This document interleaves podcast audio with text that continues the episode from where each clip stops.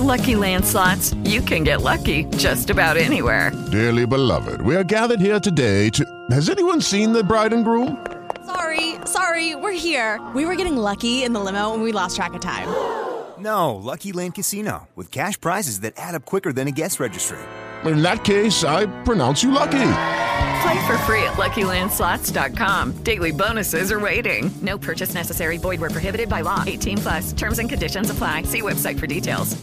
Okay, we're back on. Uh, we just had another network server error that probably took us down for seemed to be about 15 minutes.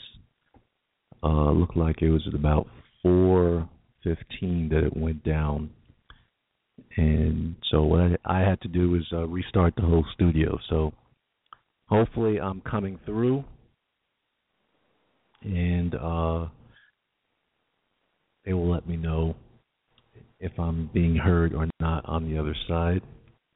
I'm going to run a test audio. If I can hear it, then I know things are back up. How about them Cowboys? Heard that loud and clear, so I know I'm back up. But again, uh, they have not fixed the issue that occurred at the end of last week's show um, that were knocking callers off. And uh, they let me know that uh, there was a possibility that it would continue this week. So um, this time around, I experienced it on the front end. So we'll see how long we can go before um, we get knocked off again. Hopefully, it doesn't happen, but uh, if it does, we'll we'll deal with it. We can uh, go on the fly.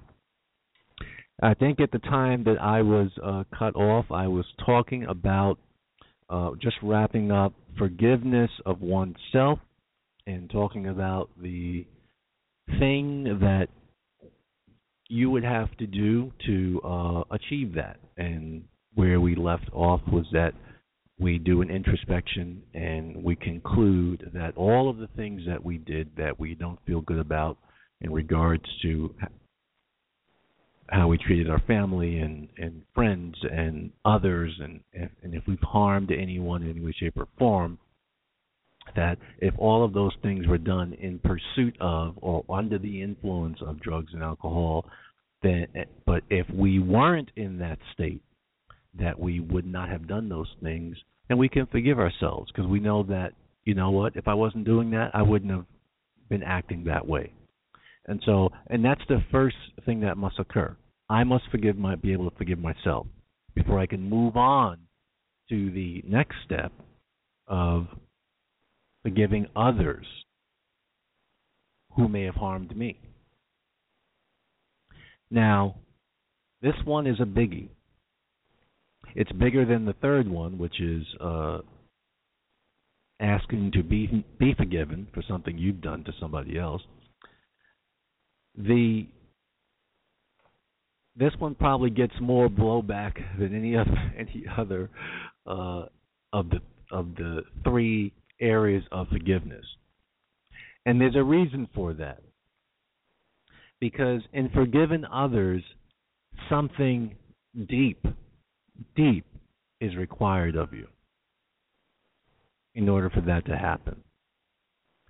And as I stated in my show description, at the end of the description, I gave a clue, and that clue was no free lunch. There's no free lunch. Well, what did I mean by that? Well, in order to forgive, just like forgiving yourself, and to forgive someone else, you something is required of you. It just doesn't happen. It doesn't just get gifted to you. You must do something. And just as forgiving yourself for things that you've done and, and so on and so forth might not be that difficult when you take your walk yourself through the process but forgiving someone else that's a different story. Human nature comes into play. Now why why is it that it's so difficult and simultaneous to that so on one hand, we have the question of why is it so difficult, and on the other side of the fence, we have the statement I want to forgive. There's freedom in forgiving.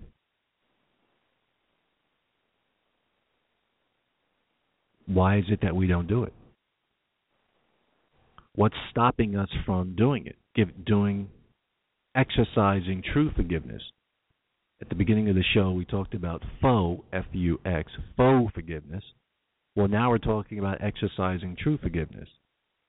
Well, what's stopping us from doing that? Well, what stops us is, is what's re- is part of what's required. You would have to give up something in order to obtain it. There's no free lunch. You got to give something up. What do I got to give up? Well, when I'm doing the seminar and, and that question comes up, what do I have to give up? I usually respond first with, How bad do you want it? You say you want to forgive and experience what it's like to forgive because everyone talks about, you read about, I'm sure you've heard about that, you know, when you truly forgive, you, the person who's doing the forgiving, get something in return that is tremendous, fabulous, fantastic. It can't even be just, you know, put into just regular words. You you are you are empowered. You obtain freedom. Then why don't people do it? Well, as I mentioned earlier, human nature comes into play. And so what we're fighting against is something that's almost instinctual in humans, and that is, well, you're saying I have to give something up. Yes. And that something is what? Well, that something is you got to give up control over that thing. What thing? That thing that you want forget what that you want to experience. So someone did something wrong to you, someone harmed you, someone treat, mistreated you. Okay? And however that has impacted you, however that has made you feel, you continue to carry that around. It impacts your daily life, whether directly or indirectly, whether overtly or covertly. You defiantly say, I'm never forgiving that person for what they did, for what they said. But at the same time, you want to experience what it's like. You want freedom. You don't like the way it makes you feel. To to hold on to that, to carry that. Well, give it up. Give what up? Give it up. Relinquish it. Let it go. Drop it. Throw it away. What are you talking about? Well, why are you holding on to it? I'm not holding on to it. Well, of course you're holding on to it. The question is, why are you holding on to it? That's the million dollar question, by the way. Why do people hold on to it? Why do people hold on to things that make them feel bad?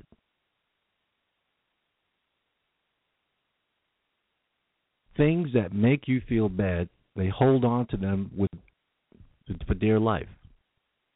They're hugging it, holding it tightly, don't want to let it go. What are you getting out of that? Nothing. No, you must be getting something. I'm not getting anything out of it. Of course you are. I'm not. You are. So we go back and forth. And I say, if you're not getting anything out of it, then why are you holding it, squeezing it, keeping it so tightly? Why won't you just let it go? I can't. Why not? We get there's an impasse right there.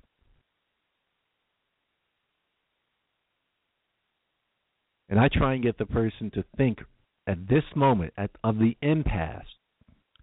Think and at the same time dig down deep. What are you getting out of holding on to it? There's something you're getting out of it why you don't want to drop it. Let it go. Throw it to the side so you can experience true forgiveness. Not faux forgiveness, true forgiveness. Because with true forgiveness, when you have really dropped it, when you have really let it go, okay, you're free from it. You don't you haven't doesn't mean that you have you forget the experience. You, you don't forget something that has occurred in your life. You you have a memory bank. Okay? But you've let go the the negative feelings regarding it, the animosity, the antagonism, whatever it is, but they're negative, that you keep. And you now have to answer why do you why do you keep them? Why am I keeping those? If on the other side of the fence, by just letting these go, I can experience some joy, some happiness, some freedom. That's what I want. Well, why don't you go get it? All you got to do is give this up. But I don't want to give that up. Look what that person did to me. I'm never going to forgive them. Then you're not going to get that on the other side of the fence. There's no free lunch. So then it comes down to which one do you want more? Do you want that joy, that freedom, that happiness on this side of the fence? Or do you want to continue to hold on to that negative experience, those negative feelings, and live your life through that where it comes in and goes, comes in and goes, comes in and goes, and things remind you of it, and you respond and react, and it's just churning negative energy within you. When you can take a different route. So it always comes back to that question again why are you holding on to it? And I get the same answer I'm not.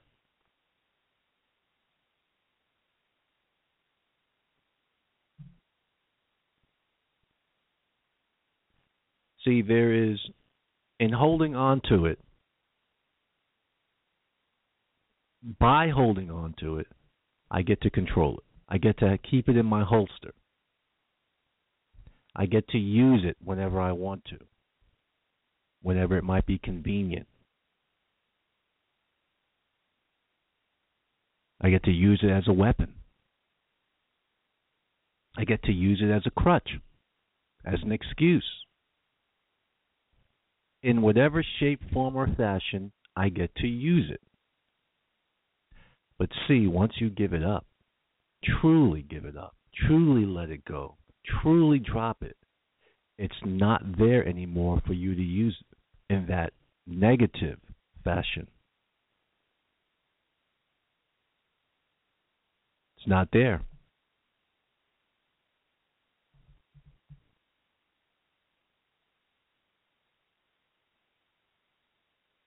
So now you have to choose. Do you want that? Or do you want the joy, the happiness, the freedom that comes with letting it go and giving it up? And giving up the utilization of that thing. That's what makes it so difficult. That's what makes exercising and experiencing true forgiveness so difficult. Because we like to hold on to the things and for whatever reason hold tight to the the negative energy that comes with it. So now once you are enlightened, once once you're, you know, it's it's explained to you and you're educated and you're taught that look, this is actually what's occurring. The process of you holding on to this experience in the manner in which you're doing it, this is how it's impacting you. And if you want to eliminate it from impacting you in this way and be able to get over that hump, get over that fence onto the other side, this is what you're going to have to do.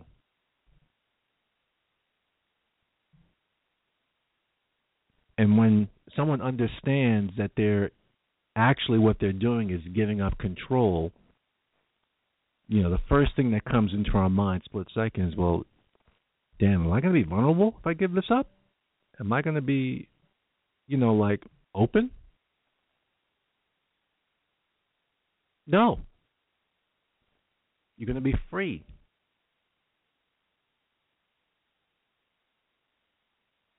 You're going to be free. And that's what we mean by there's no free lunch. Because you gave something, what you get in return, the freedom from that.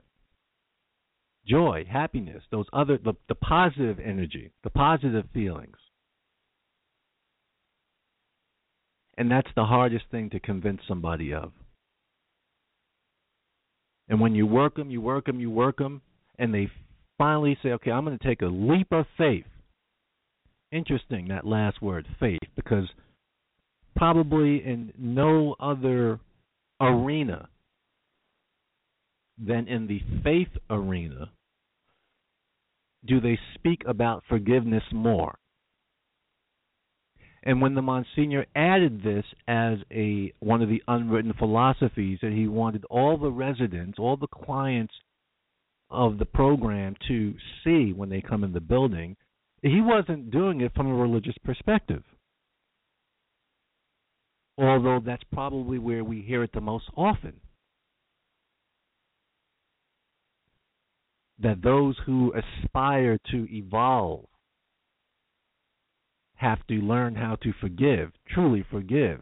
Well, in the context of the the addict, and in the context of recovery, he realized that forgiveness was integral to the person's well being, their holistic well being mental, emotional, physical, spiritual, etc.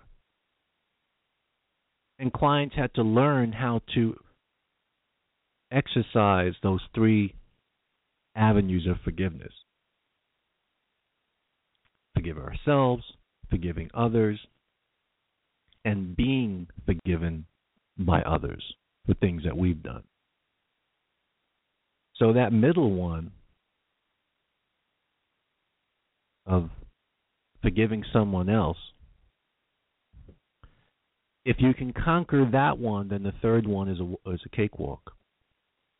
It might not sound like it, but it is. People have to get over the hump of that second one, forgiving other people for what they've done to you, what they've said to you. And it matters not. Evidenced by what was in the news a week and a half, two weeks ago, maybe a little longer, the nine people that were killed in South Carolina in church Bible study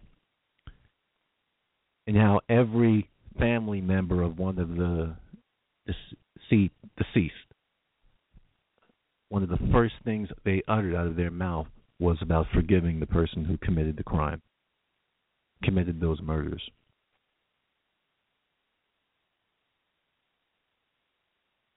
I don't know these people personally, but I would surmise,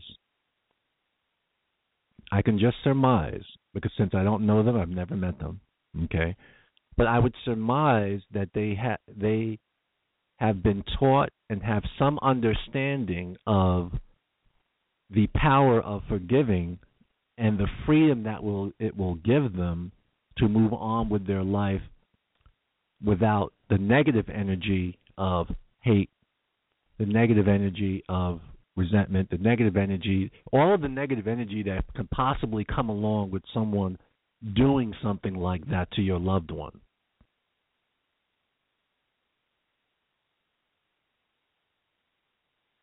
Now, all we know is they've said it. We're not in somebody else's skin, so we can't say, you know, whether or not they mean it or not. But we take them at their at their word. We judge people by what they do. And so, for the sake of this conversation, we'll use that as an example of how they've made the conscious decision that they don't want to live on the other side of the fence with the negative energy. That doesn't mean that they have forgotten or that they will, of course, they won't forget what has transpired. But what they're saying as an individual is that I, I need to get to, it's very important for me moving forward in my life that although I've been harmed deeply by this. I need to exist on a higher level spiritually. I did this cannot dictate my life moving forward. It can't consume how I'm feeling in a negative way.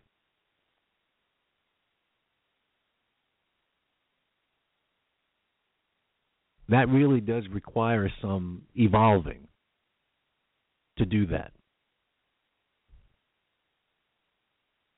And I don't think we spend enough time on it in in in the recovery community, in our groups, etc., on this particular topic.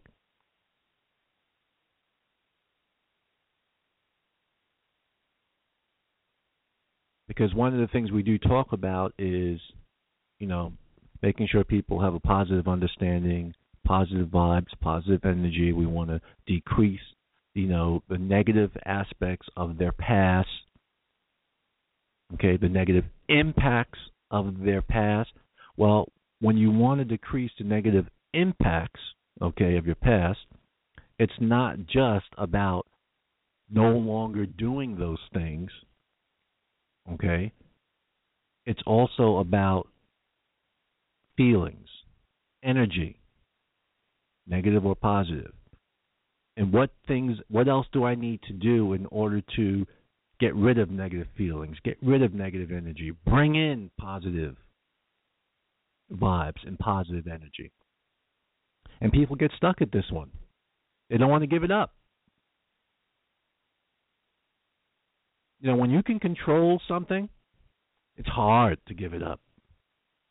It's hard to give it up when you can control something. When you can, and you know, rare is the time when someone, you know, someone can point out to you when you're using something as a weapon and whipping it out and you know using it conveniently and so on and so forth, or using it as a crutch. I have to say that there are many people who have had some bad things happen to them Bad things happen to them throughout their experience of being in the life. Things that happen to them out of no fault of their own, and things that happen to them out of some responsibility. My, you know, my being in the life. You know that this is these things come your way because of you know being in those circles. So you have a little bit of responsibility. Some people have full responsibility because they brought it upon themselves with decisions they've made, etc. So it runs the you know the gamut. But in any in any way you want to describe it, at some point, regardless of it, you have zero responsibility or 100% responsibility. It still comes down to how am I going to live moving forward? Is this thing going to rule me and dictate and impact how I live moving forward from this moment on? Or am I going to put this behind me and move forward free of it and from it?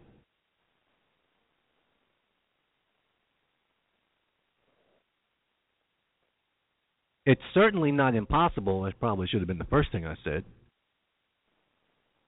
in case anyone wants to throw that in there as an excuse, which I've heard, it's impossible. It's not impossible. It's not an issue of possibility or impossibility. It's an issue of whether or not you're willing to do what's necessary to get to the other side.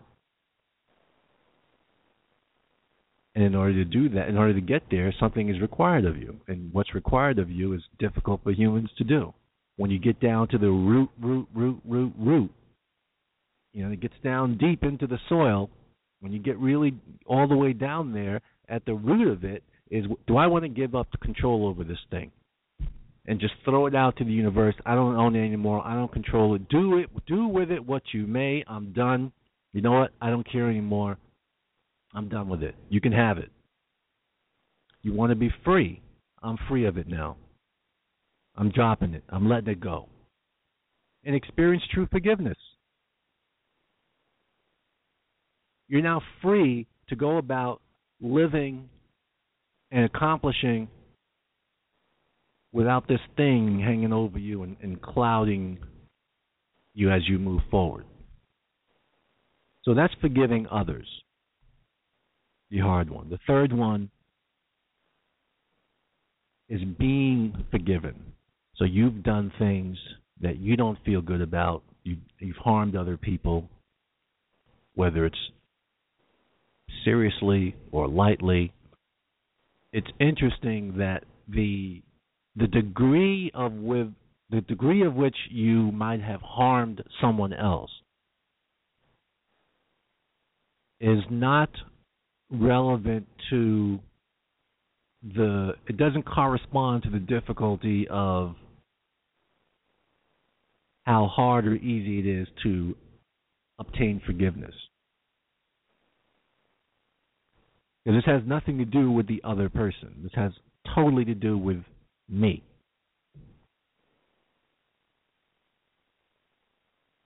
Now, we said no free lunch. So if I if I have to forgive myself, I got to give something up in order to get it. If I have to forgive other people, I got to give something up in order to get it. If I want to be forgiven by other people, I got to give something up in order to get it. What do I have to give up in order to get your forgiveness? You notice how it's something different. It's not the same thing for each one. And more often than not, more often than not, the things, I call them things, that's not the right word, but I can't think of another word, that I must give up in order to be forgiven by another person. Ego, pride, arrogance.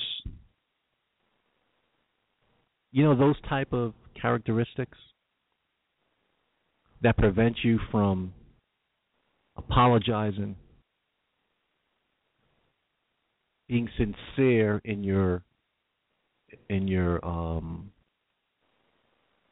in your apology and in your request for forgiveness, you actually have to verbalize that. You have to ask the person to be forgiven. Now, it's incumbent on the other person for themselves to give an answer. However, here's the key now their answer, their answer is not important to whether or not you will accomplish the third item of being forgiven. Let me repeat that.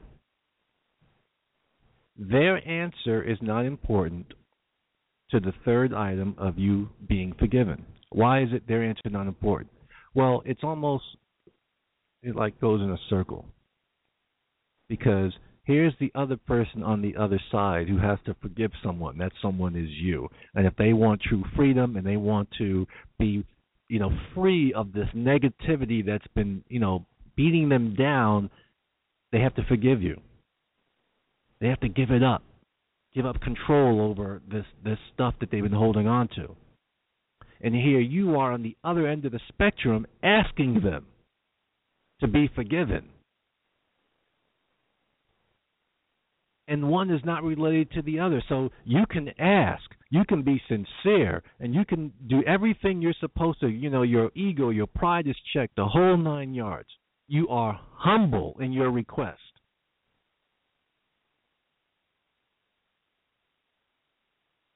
and the person can say, "I'm not forgiving you for Jack." Well, if if it was dependent on the answer of the other person, and 50% of the time the person said no, then what would we be left with?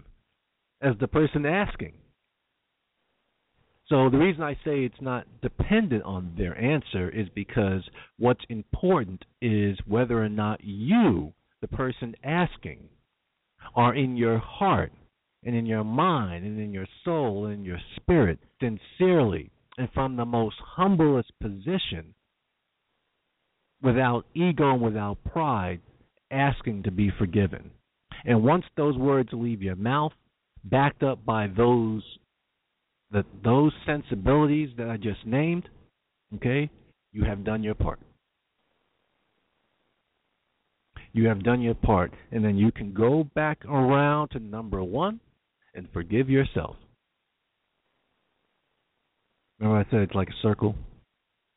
So you're asking to be forgiven, and the answer doesn't depend on what the other person says. It's whether or not you are coming correct with the request. So it's not a faux request, it's serious.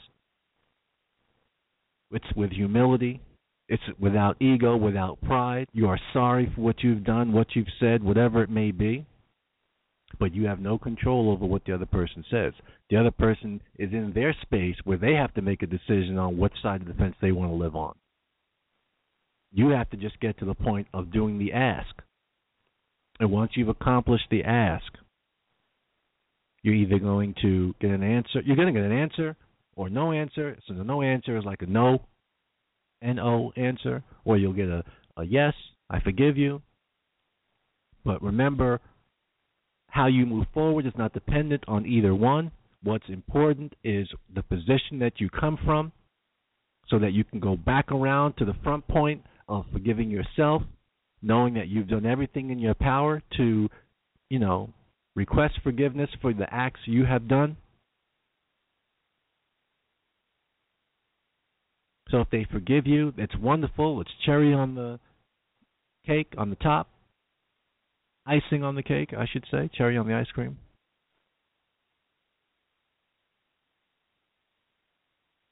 But it is not dependent on it. Because if it was always dependent on the other person, you may never accomplish it. And that couldn't be. That couldn't be. So each one has required us to give up something.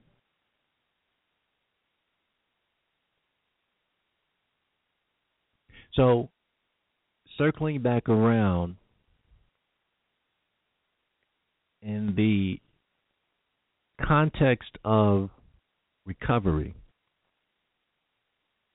this thing of forgiveness, I think, gets blown over, not purposely but I think it's just because it is a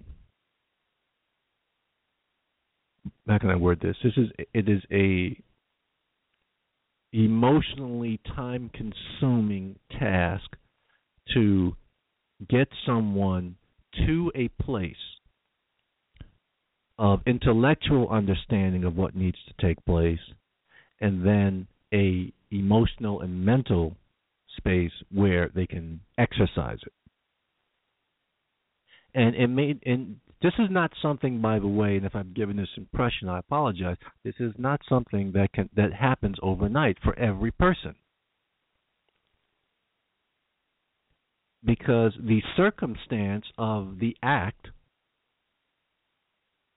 may require more time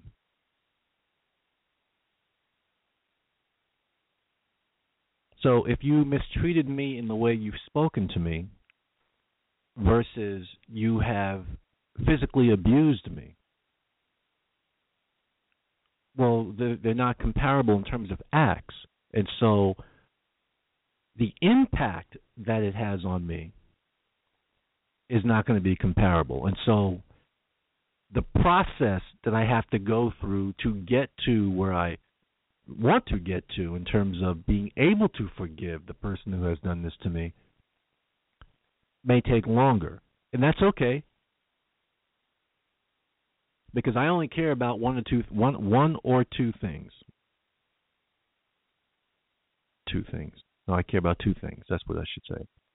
One is that at the very least, at the very least, the person has an intellectual understanding of how the process of true forgiveness works.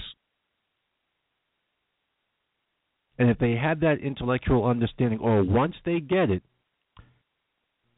it's then incumbent upon them at whatever point they feel they are ready to then exercise it.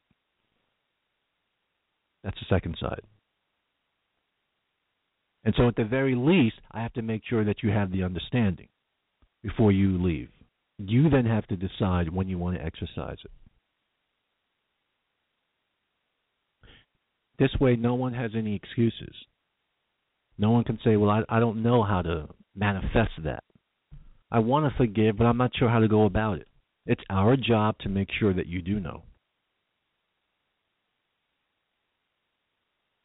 And then it's also our job to try and urge it along because we know that if you can get over to the other side of the fence, if you can just get over to the other side, that you'll get over there and you'll look back at the other side of the fence and say, "Man, why did I wait so long to do that? Look how wonderful I feel. I could have I could have received this eons ago, but I was fighting it. I refused to relinquish control. I had it wrapped so tight around me. I needed to, I, I didn't want to be exposed or feel vulnerable. I thought I'd be open to attack. You know, these are the things that we think about. When in fact, it's the exact opposite. You are empowered when you do it. You're the one with the power. It's a little bit of irony there. You get power by giving up control.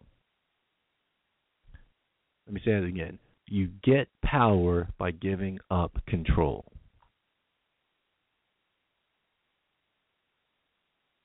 So I don't get to, you know, bring that up anymore. If I've truly resolved it and forgiven. I don't get to use it as a weapon anymore conveniently whenever I want. If I've resolved it and forgiven. I don't get to use it as a crutch anymore if I haven't exercised forgiving myself, if I haven't exercised asking for forgiveness to those to whom I may have harmed in my family, in my circle, so to speak.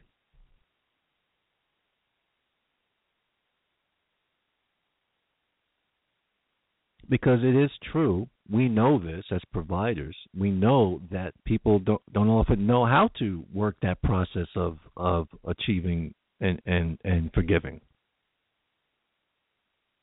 That's something to teach in school. And even in the faith arena, it's spoken about often in abstract terms. There's never a detailed explanation on how to actually do it, accomplish it, and get to the other side. It's just, you know, forgive. And too often, because of that, it ends up just being faux forgive. F A U X. Faux forgive. Not real, not true forgiveness. Because the next time I'm ready, I'll bring it right back up again. Well, that's not forgiveness.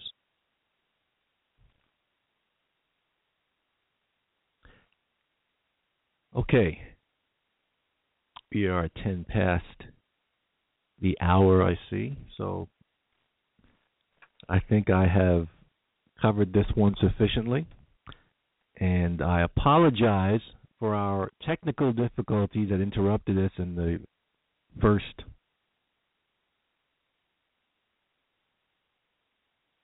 uh, re-upped and reconnected.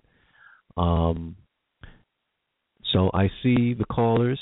Thank you for your patience, and thank you for those of you who hung in there while we uh, ironed out the technical difficulties. We're going to take a uh, brief music break come back and do some recovery support time. And so sit tight, and uh, we'll be back in a few minutes.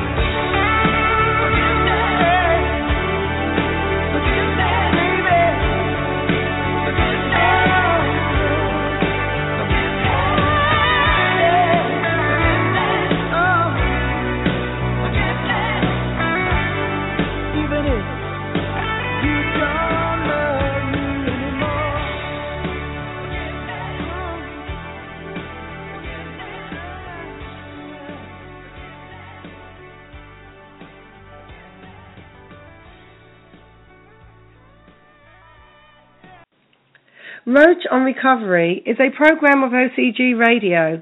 It deals with many topics related to substance abuse, substance abuse treatment, and recovery. Our recovery support time is a show segment where you can receive support from our host for any questions or issues you wish to present related to substance abuse, substance abuse treatment, or recovery. You can reach our host live by calling 646 564 9909. That's 646 564 9909. Or you can send your questions via email at any time to ocgworkca at gmail.com. That's ocgworkca at gmail.com. And our host will respond to your questions on the air. Roach on Recovery, Recovery Support Time, a time for us to help you.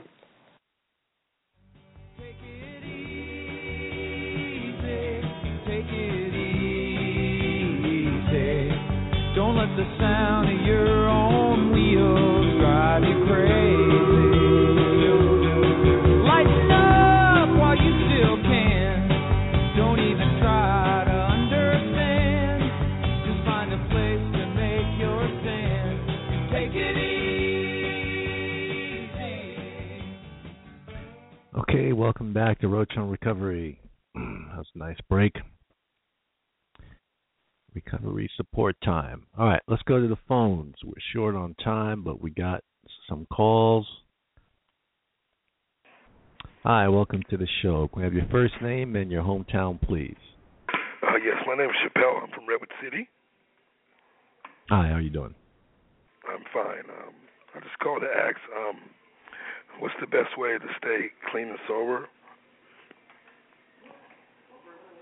When? For the rest of my life. Well, that's a simple question and a complex question at the same time. When you say the best way, Yes. because no one has written up a quote unquote best way yet, other than knowing that that part of my that that part of my life when I was an addict is no more and I'm committed to doing Okay. something different, committing to living a different way. And how that manifests itself, as long as it's positive and constructive, is unique to the individual. So, Okay. the most important thing is just the commitment that you've made that this I'm not living that life anymore. I'm living a different life. Okay. There's no magic pill. There's no uh you know, complex science to it. None of that.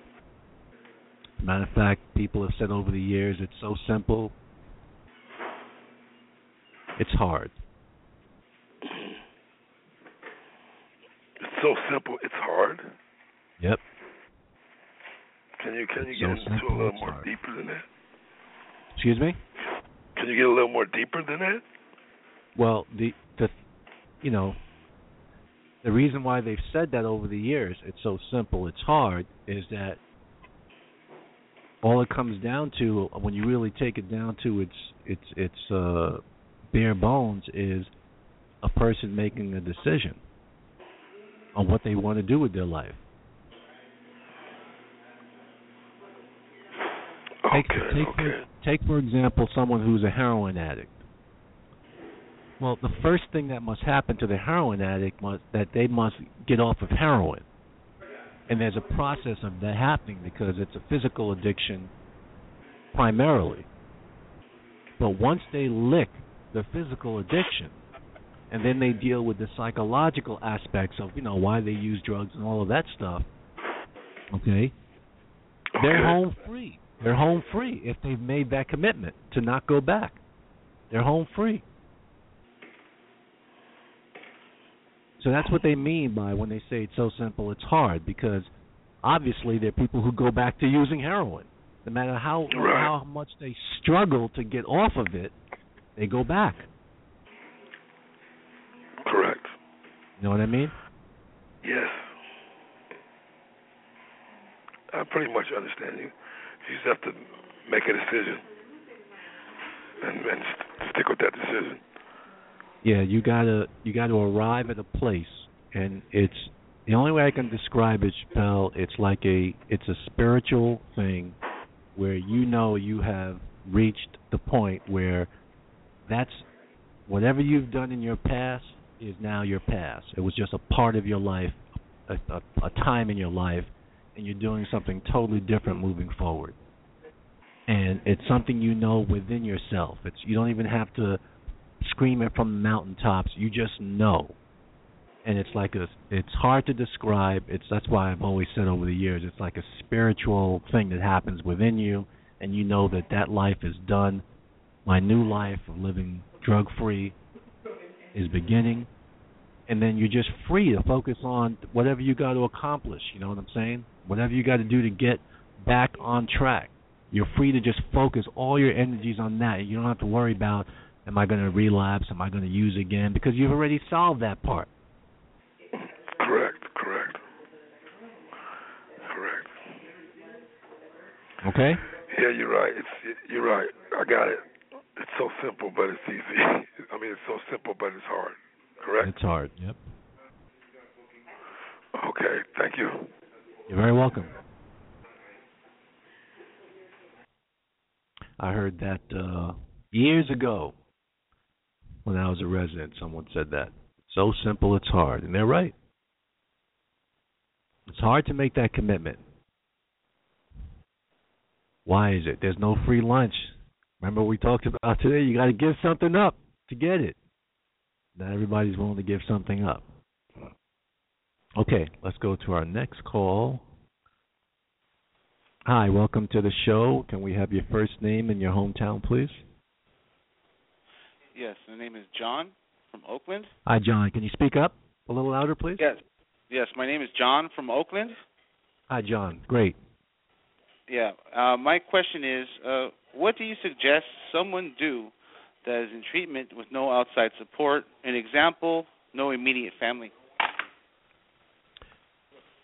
Great question. Um, have come across that numerous times. Uh, you know, in, in, in my time, um, it's not.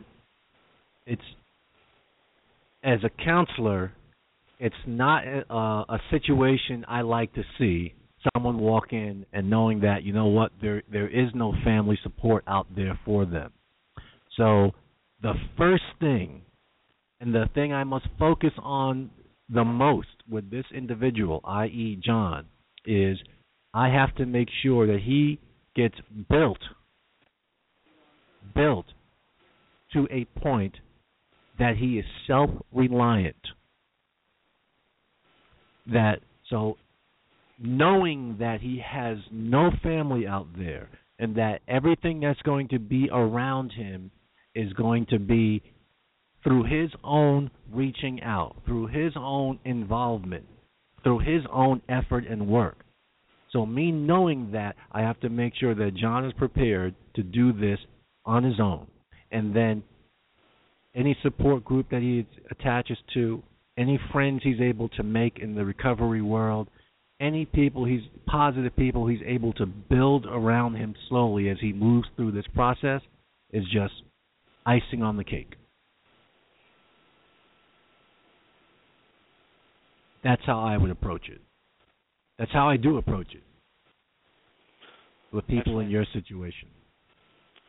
Excellent. So And build that's the mentality you should have. Sorry, I spoke over you. What what were you saying? um, so it's very important to build a support network.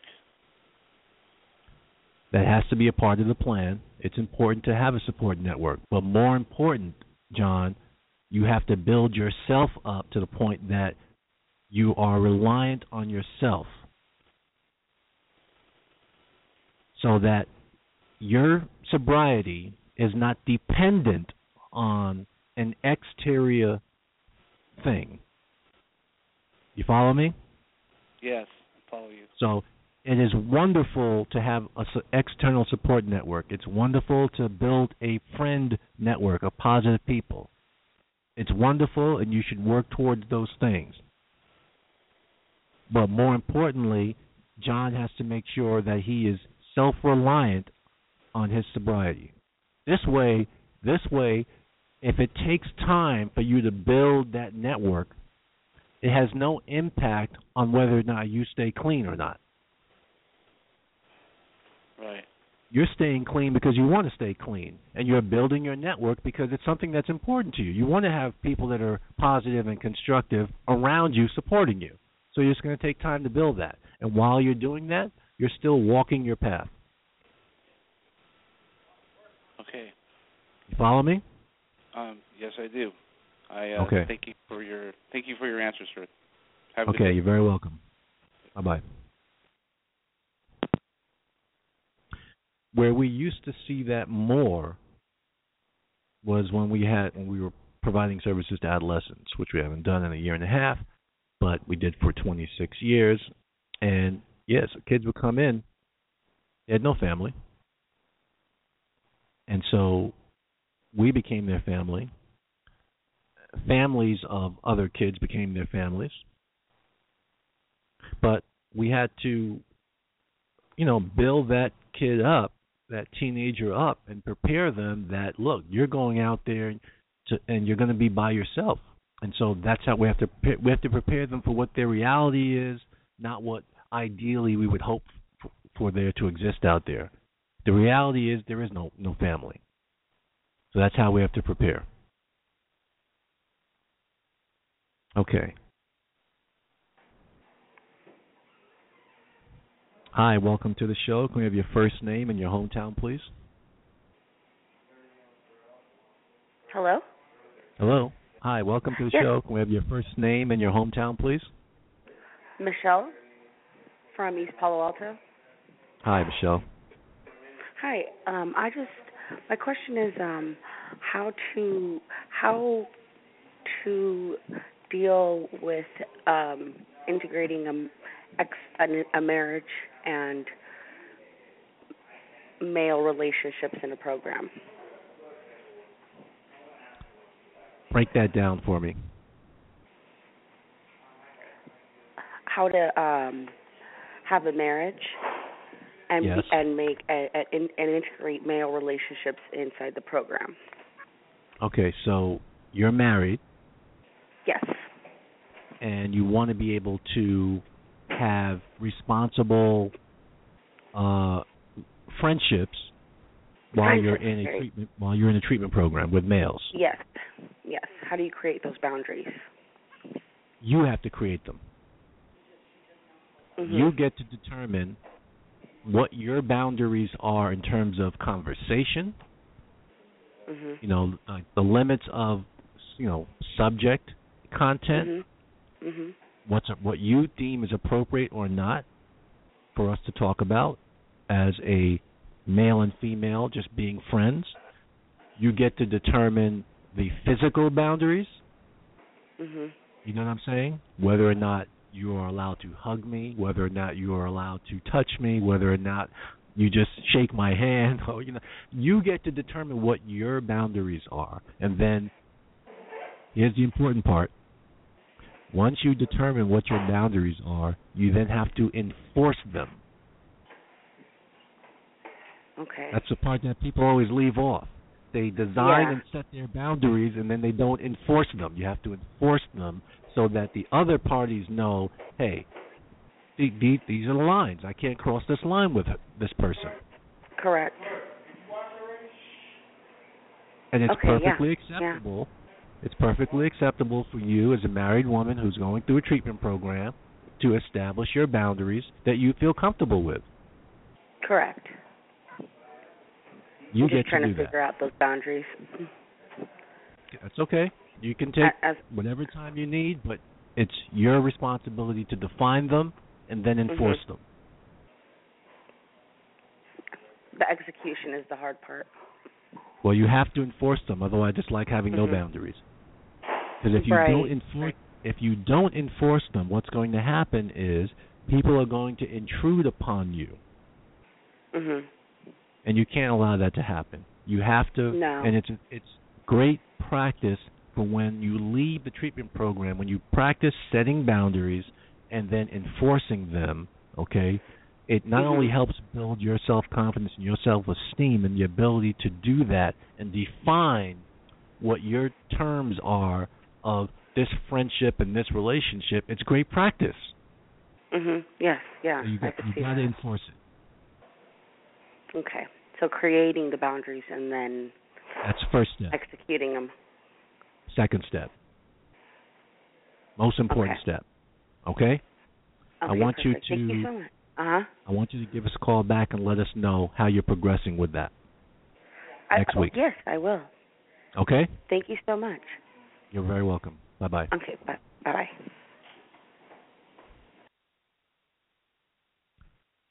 All the time.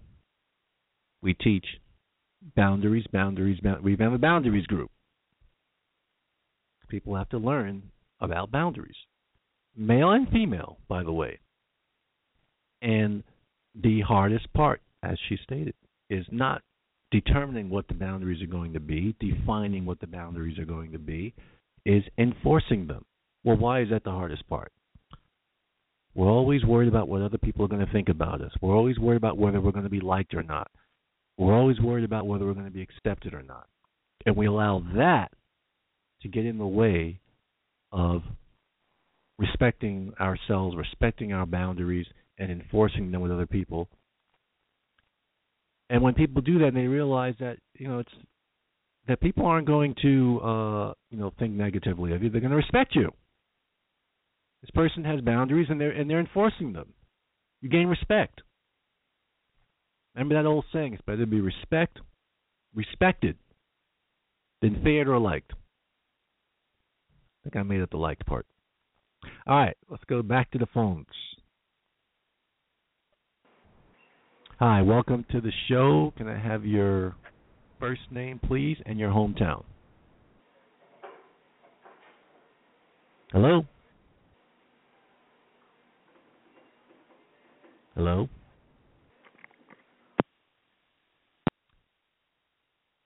Okay. We'll put that person back on hold because they're not, obviously not ready. And we'll go. Okay. Network errors. Once again, it looks like. Let's see.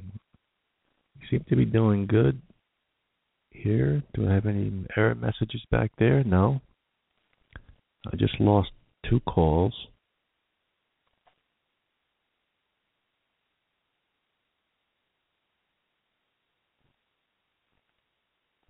So I'm not sure if uh, I just had another network error, but both calls, two calls dropped off.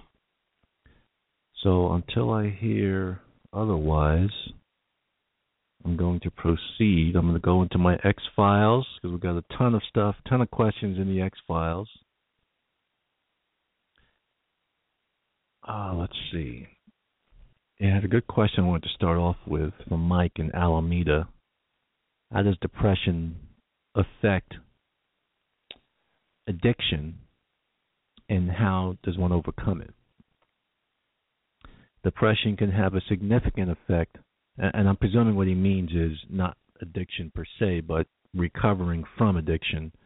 Um, it it can have a significant impact, and if it goes untreated, so we have to make sure, Mike, that if you are suffering from depression, or, or if you're just asking this as an, an example question, but either way, the person who is suffering from a, a depression must ensure that the depression is treated, explored, looked into, um, etc., um, and not left to just sit out there because left untreated, as with any uh, any mental health condition, okay, whether mild or moderate, um, could result in someone going back to using as a means of dealing with dealing with the depression.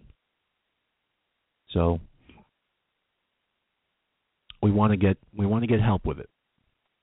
All right, let's see if our phones are back up and we can actually take a call. Hi, welcome to the show. Can we have your first name and your hometown, please? Michael from San Mateo. Hi, Mike. Hi. What is the worst drug you can come off of? Well, uh, we can argue about that for days and days. So this is just my own personal opinion. Um, I, I don't think it has been surpassed yet, but the worst uh, illegal drug um, is still, in my opinion, heroin. Okay. Uh, methamphetamine is coming, you know, it, it's coming da- coming around the quarter turn, uh, down the backstretch, trying to catch up, but I still give an edge to uh, heroin. Okay. Is that it? Why did you ask? I'm curious. Uh, I was asking because uh, I have a, a brother that's on heroin, and Okay. uh, he says he said it wasn't the hardest thing he had to come off of, but he he continues to shoot and smoke and uh chase the dragon and all that stuff. Right. And he swears he can quit anytime he wants to. Well, that that statement will be tested when he decides that he's ready. Yeah. Okay. Well, thank you. Okay.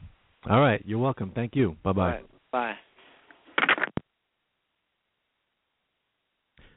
Okay. Let's go back to another call. Hi. Welcome to the show. Can we have your first name, please, and your hometown? Uh, my name is Dave from Fresno. Hey, Dave. Welcome. Um, yeah, I was just wondering, is it necessary to do a 12-step um, after recovery, or it would be just getting involved in church be good enough? Um, I was just wondering about that. No, it's to to literally answer your question. No, it's not necessary. It's whatever's what you can get involved in anything that's positive and constructive and has people who are supportive of the lifestyle, the positive lifestyle that you're now going to be living. And whether that's through a 12 step support group, whether that's church, whether that's a sports league, whether that's what, you know, whether that's whatever. Okay, there's nothing written in stone that says that that's what you have to do is go to a 12 step. Doesn't mean that I wouldn't advise it, but it doesn't mean that that's all that's out there. Right. Because I, I like going to them. It's just that, um, you know, every once in a while is is good. It seems like if I go too much, it's it just uh, it's like too much of a reminder of of using. And And that's that's fine. As a Yeah. matter of fact, I'm I'm glad you stated it that way because for some people that's real for some people. That hey, you know what? I, I can go, you know, once a month, a couple of times a month, and I'm good. I don't need to go seven days a week. All right. Thanks. Whatever works for you. You're welcome. Yeah. Thank you. All right. Bye bye.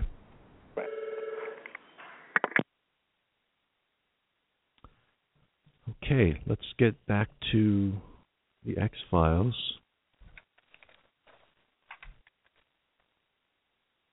Um,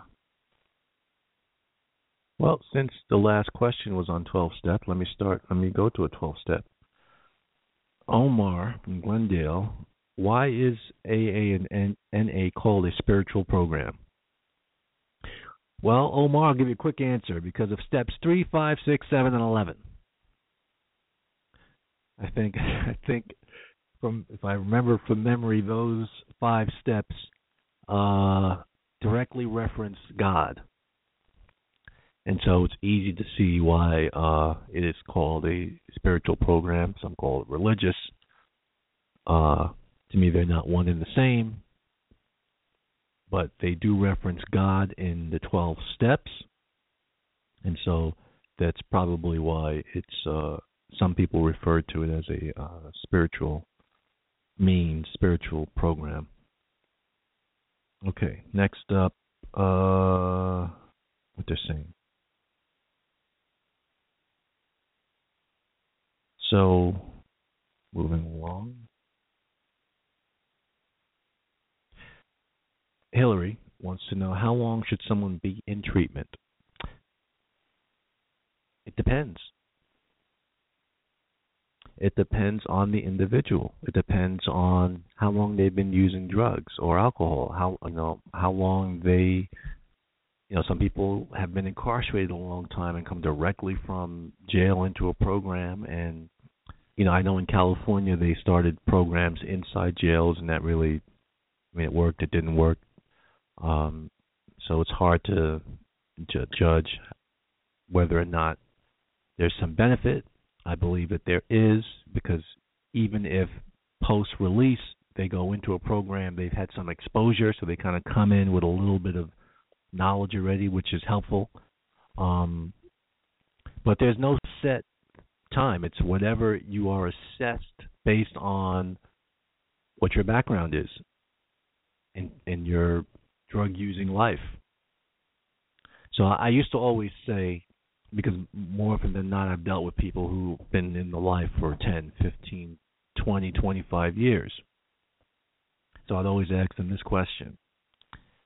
If you've been out there using for 20 years, is it too much to ask for you to dedicate 12 months to restoring your life and getting your life back on track? If you've been destroying your life for 20 years? Is 12 months, one year too much to ask? And for some people, it's too much to ask. I've never understood that. Never. It's like, wh- where are you in a rush to go? What are you in a rush to do? You spent the last 20 years using. You don't deserve one year of and and by the way, it's not even it's it's not even done in one year. One year is just the beginning of the process. But you're not worth that one year to begin that process and lay that foundation that you're going to utilize for the rest of your life to live a more positive and constructive life. And the you know the hardcore true answer is for some people it isn't. It, it is too long. No, I, 90 days, that's all I want. 30 days, that's all I want.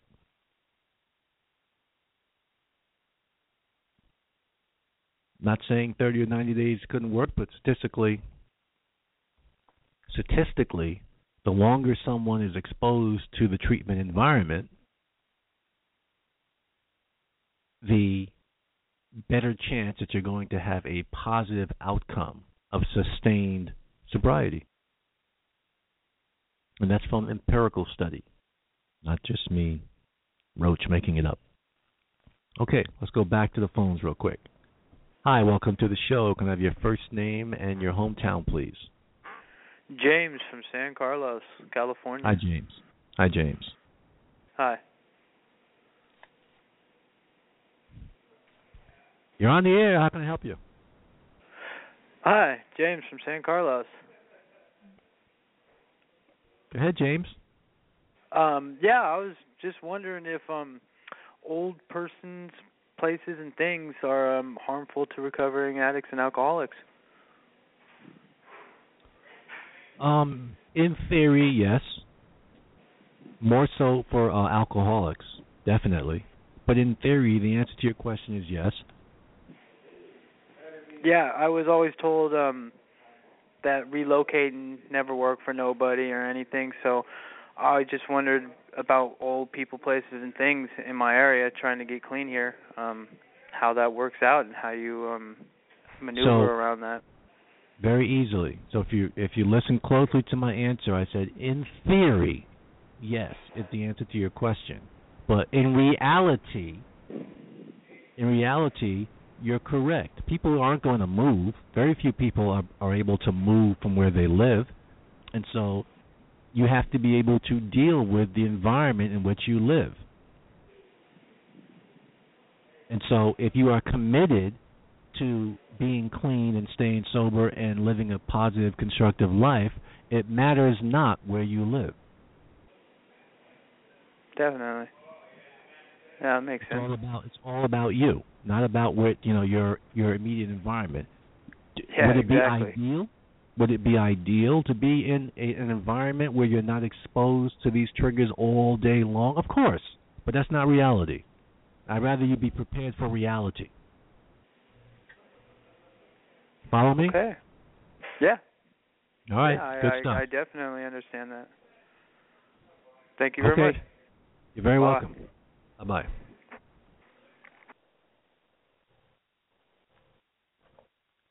It must be a delay because you must not have heard me. I said, You're on the air. That's from the honeymooners, by the way. You're on the air. All right, back to the X Files. Uh, how successful, Chris F. San Mateo, how successful can you be in recovery with a sponsor? Very. I mean, the more people you have offering support, providing support, holding you accountable. I mean, that's one of the roles of a sponsor. Um, in in the in the true, um, you know, in the true mode of the twelve steps, you know, the sponsor plays the role of the person that you know you need someone to talk to, the sponsor is there. When someone needs to hold you to account, the sponsor is there. So, how does that hurt? So it only it only adds to your eh, you know your support network having a sponsor. It's not to say everyone needs one. I'm just saying those who choose to have one, we, I'm full support of that. But let me add this. As I've said before, anyone who is in your corner and supporting you can be a sponsor. There's no sponsor certification. There's no sponsor classes you have to go to. You're in my corner. You're supporting me. You're there for me if in case I need you.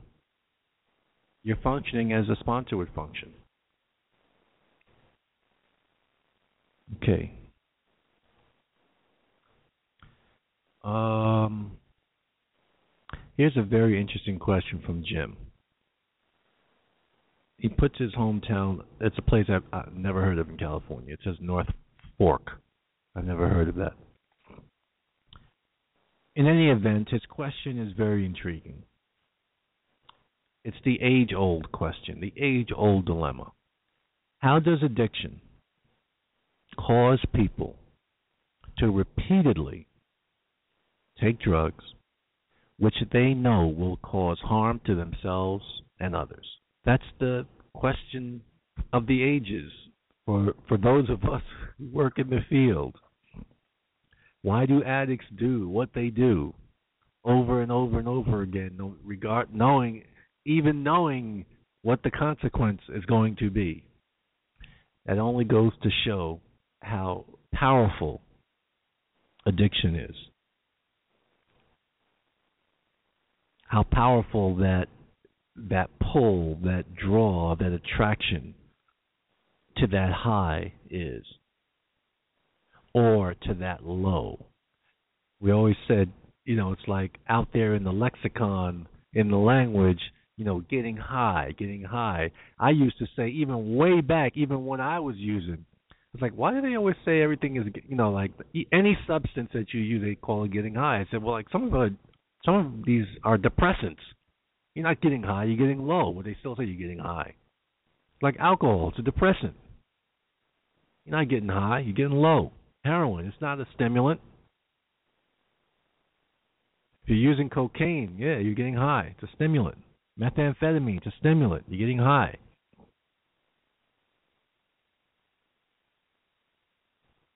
But addiction is no joke.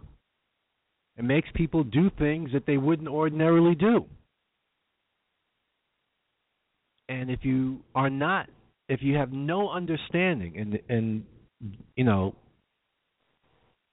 there's millions of people who are in that boat. They don't have any understanding. They can't, they cannot wrap their head around it.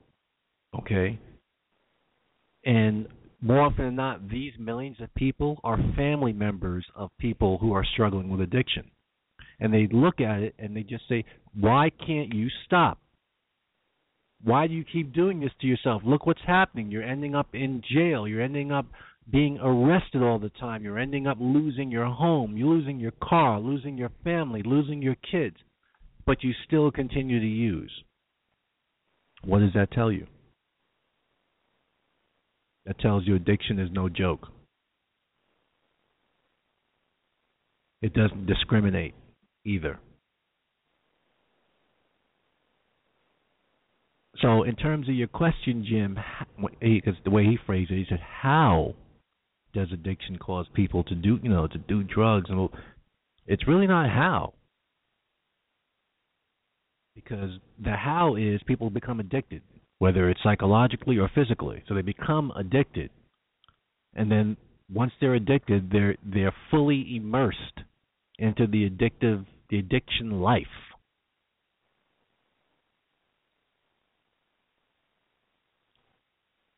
and only an intervention, whether it be, well, the intervention can come from any direction, any source, but only an intervention, you know, steps in and upsets that and provides an opportunity for the person to do something different. And sometimes the intervention is jail, sometimes it is prison. We hope that the intervention is not death But that sometimes is the intervention.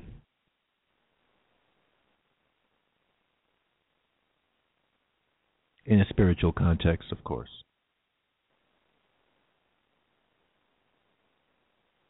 So that's a great question, Jim, and but I don't think anyone has the the conceptual answer. We're still fighting it. Eric, Redwood City. Here's another good question. How can I have fun in recovery? I can't tell you how many people have, through my time, my experience, one of the major concerns, one of the major worries that they have as they go through treatment and you know they're seeing the end of the their life in the treatment setting and they're getting ready to go back out into society. And one of the things they're always worried about is am i going to be able to enjoy myself have fun and, and live life drug free alcohol free if i was an alcoholic. And that question can only be answered by you know, usually if someone started using at a young age, 10, 11, 12, 13, 14, so they, they didn't have any period of time in their adolescence where they were free from drugs and they got clean as an as an adult in their 30s or 40s, you know, they've never experienced anything drug free. So they have no frame of reference. So they have to start from scratch. What's it like to go to a ball game and not be drunk? What's it like to go to a museum and not be under the influence? What's it like to drive? Without having something in your system, etc. And so people think about that. They worry about that. It, it, you know, there's an initial part of when a person starts using this. Most people start with marijuana, and you know, it seems to be fun and whatnot. And but when you get into the addictive mode, you know, the fun is out the window. Now it's about surviving in that life but people think about the fun that they may have had either while they were using or prior to their lifestyle of using and can I get that back? Well, yeah, you can get it back and if you never had it, you can experience it. You can learn to experience things without drugs. And as my friend and Horace Barnes would say, it's a beautiful thing but you can do it. Okay, folks, that wraps up our show for today. Don't forget our topic, forgiveness. I apologize once again for our technical difficulties. Let's hope they have it all fixed by next week's show. Let's hope that it's fixed. All right. Thank you for the callers. Thanks for hanging in there. Thanks you for the listeners. And we'll see if our co host is back. I don't know. We'll see. But until next time, Roach on Recovery will be back next Tuesday.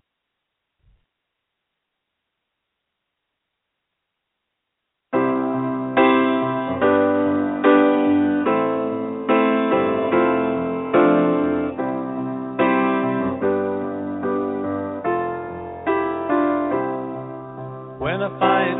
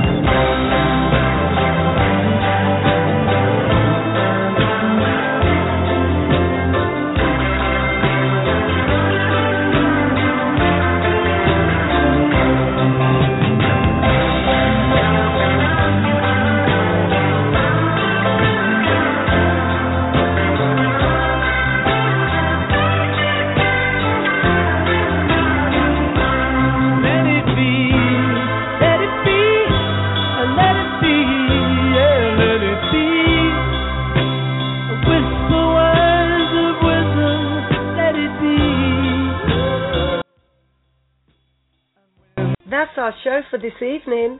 Thank you for listening.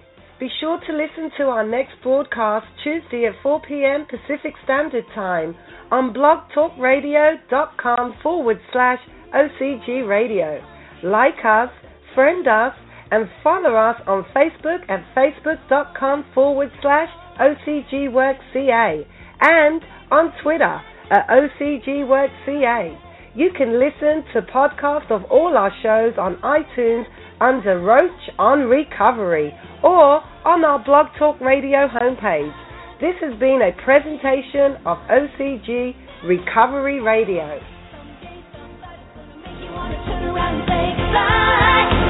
Until then, baby, are you gonna let him push you down and make you cry? Don't you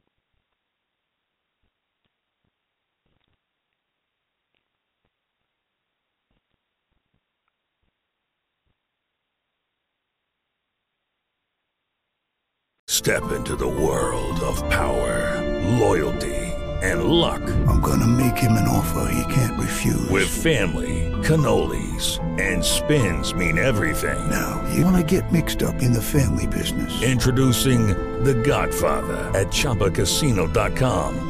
Test your luck in the shadowy world of The Godfather slot. Someday, I will call upon you to do a service for me. Play The Godfather now at ChumbaCasino.com. Welcome to the family. VGW Group. No purchase necessary. Void where prohibited by law. See terms and conditions. 18 plus.